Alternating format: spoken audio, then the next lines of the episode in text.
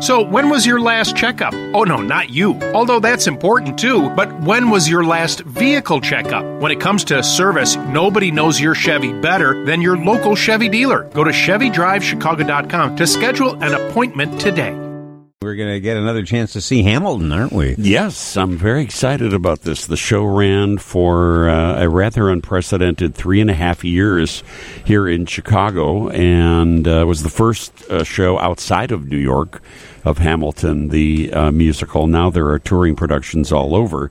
But yesterday they announced that Hamilton will return this fall, September 13th, at the much larger Nederlander Theater this time, which is great for uh, ticket sales and ticket availability, but not so great for the intimacy of the show. I kind of liked that when it was at the CIBC Theater there, which is uh, a little more uh, compact.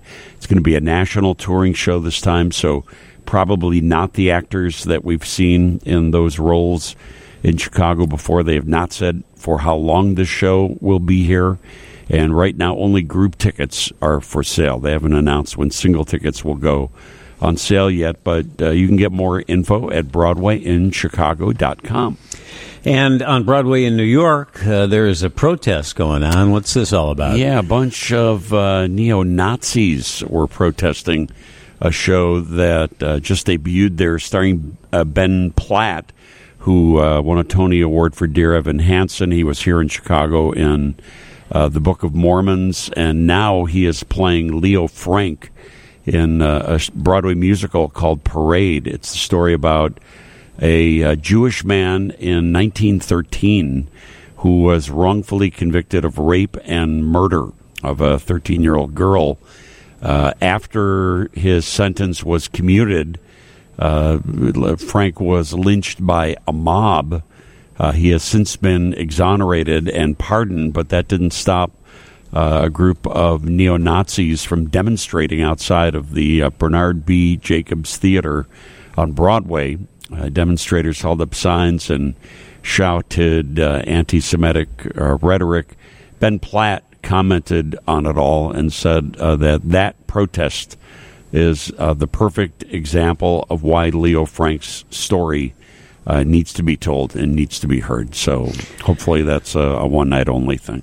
Uh, tell us about the show you saw in Aurora, Dean. Yeah, this is uh, Into the Woods, the uh, Stephen Sondheim uh, musical. It won three uh, Tony Awards when it first came out back in the late 1980s and has been going strong since. Some of you may have seen the movie version of Into the Woods that came out in 2014, which uh, Meryl Streep uh, starred, and Chris Pine, and James Corden, and so many others.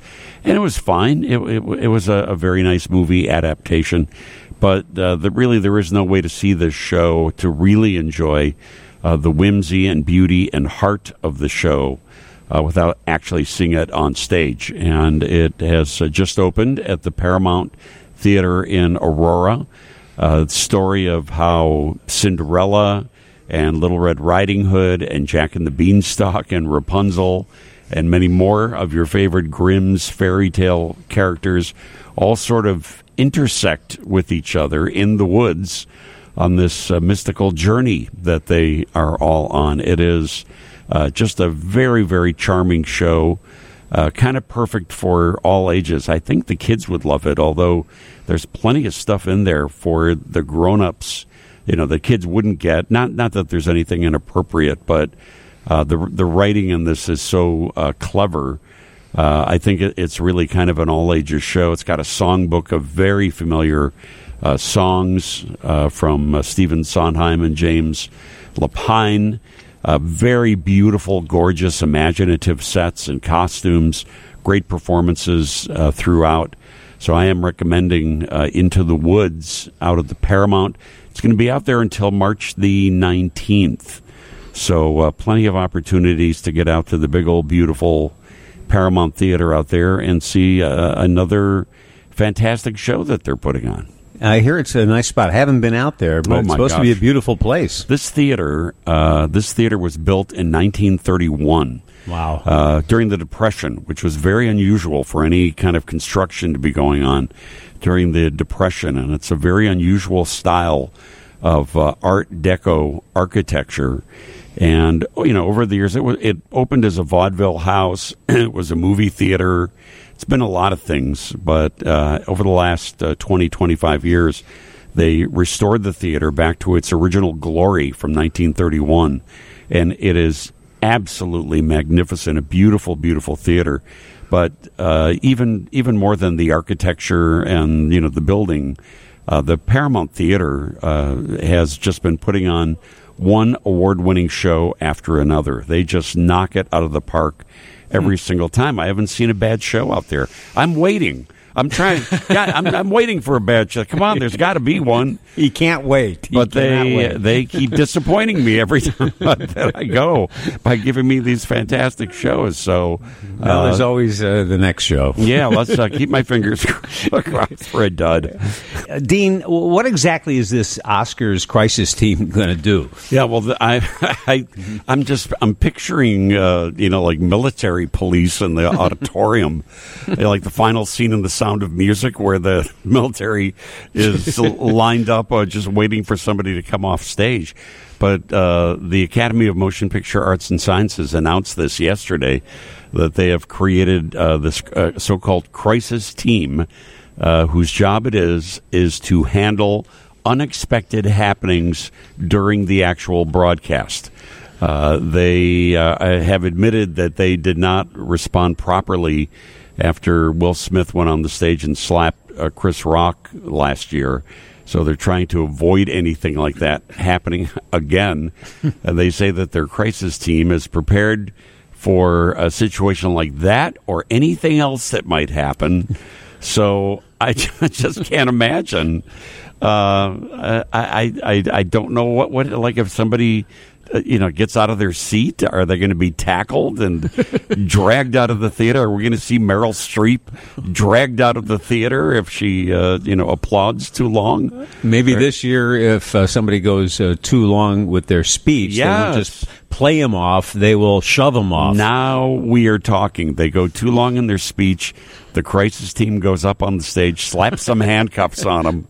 And that, that'll lead to better ratings for the Oscars. Yeah, we know that's going to happen. Now there's a reason to watch that show, which, by the way, uh, is right around the corner. It's March 12th. So I think it was uh, a few days ago where you played that funny clip, hilarious clip from South Park, spoofing uh, the royal family, and now we're hearing from Harry and Meghan, uh, and they're not really going to do anything about this, are they? Well, there there's been uh, since we played that clip. It, it's a, an episode. Uh, I, I, guess it was last week's episode of South Park, uh, in which they they spoofed. It was clearly Harry and Meghan. It looked just like them, animated uh, but they never referred to them by name. They only referred to them as the prince and his bleep wife.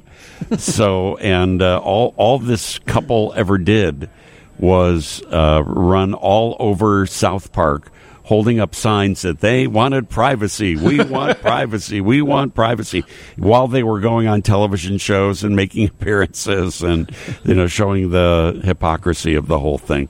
So, reportedly by the British press, uh, Harry and Meghan were super mad about uh, all of that. Some people are saying that, you know, it could do irreparable damage uh, to them for that, and that uh, there m- might have been a lawsuit to uh, cease and desist to get South Park to stop playing it. But uh, insiders uh, now are saying that Harry and Meghan they're not happy with it, but reports uh, about a lawsuit are absolute nonsense. So if you haven't seen it, it's on YouTube. It's on the South Park website. It's hilariously funny. Super yeah. super R rated also by the way, just so you know. But it's uh, it's very very very funny. We want privacy. We want privacy. We want privacy. tell us uh, tell us about Elizabeth Banks. Yeah, Elizabeth Banks has uh, a new movie coming out. You know, she's both an actress but also uh, a very accomplished uh, movie director also. She's directed Charlie's Angels. She directed the second Pitch Perfect movie. She's really great, and now uh, she gets to add to her resume the very, very prestigious Cocaine Bear, which will open tomorrow. uh, this is the story about um, a, a, shipment of uh, cocaine that is dropped from accidentally dropped from an airplane, falls into the woods. Uh, a, a, a, bear comes along and eats the cocaine and goes on a uh, cocaine addled uh, rampage. Uh, you know, that's. Uh, I'll I'll give you the full review on the movie tomorrow. I thought it was just complete silly fun, but I'll I'll tell you much more about the whole thing tomorrow. But we did sit down with the cast and uh, sat down with Elizabeth Banks to talk about the movie, and she told me that you know how happy she was. She was able to uh, add something new to her arsenal. What kind of uh, new challenges did you have as a director uh, with this movie? Did it present any? Well, I had never done this much CGI work before. You know, I've never directed a movie where the lead character's never there until after the fact. And um, I sort of brought along the actors for that journey too. You know, we, we had an incredible bear performer who we worked with. His name was Alan Henry. And um, he was very much a, a, a, cast member as much as anybody else, even though we don't see a, a lick of him in the actual movie. I feel his presence in Koki. Koki is what we call our bear. Koki. Um, and Koki. Koki, you know, was really wild because it was almost like you do you make the movie, you have the actors, you do all of that, and then there's an entire post post process where we make the bear. He's also a stunt performer, so all of the stunt work that you see, the actors mostly did all of their own stunts. They were incredible. Um, you know, Jesse Tyler Ferguson's 40 feet up in a tree. The kids were up in trees. The, you know, people, uh, Margot Martindale was on these, you know, crazy boards getting thrown around. I mean, it, it, I asked a lot of the actors, and they were all so game. I can't imagine anybody taking this movie seriously. It's it's just complete silly, stupid fun. Uh, and uh, I'm I'm going to give you my review on it tomorrow. I always think when I watch movies like this, literally on the on Roy Leonard's last day of covering entertainment for 31 years on WGN, he gives me a hug. He leans into me and he goes, kind of whispers in my ear, "I'm so happy I don't have to see the stuff that you have to go see from now on." I think they should make a movie about the pitch meeting in Hollywood right. uh, when that idea came up yep. for that movie. Yep. There's like a bear. See, that. see, there's a bear, and and, and he what? right, right, right. we'll talk to you tomorrow. See Thanks, you tomorrow. Dean.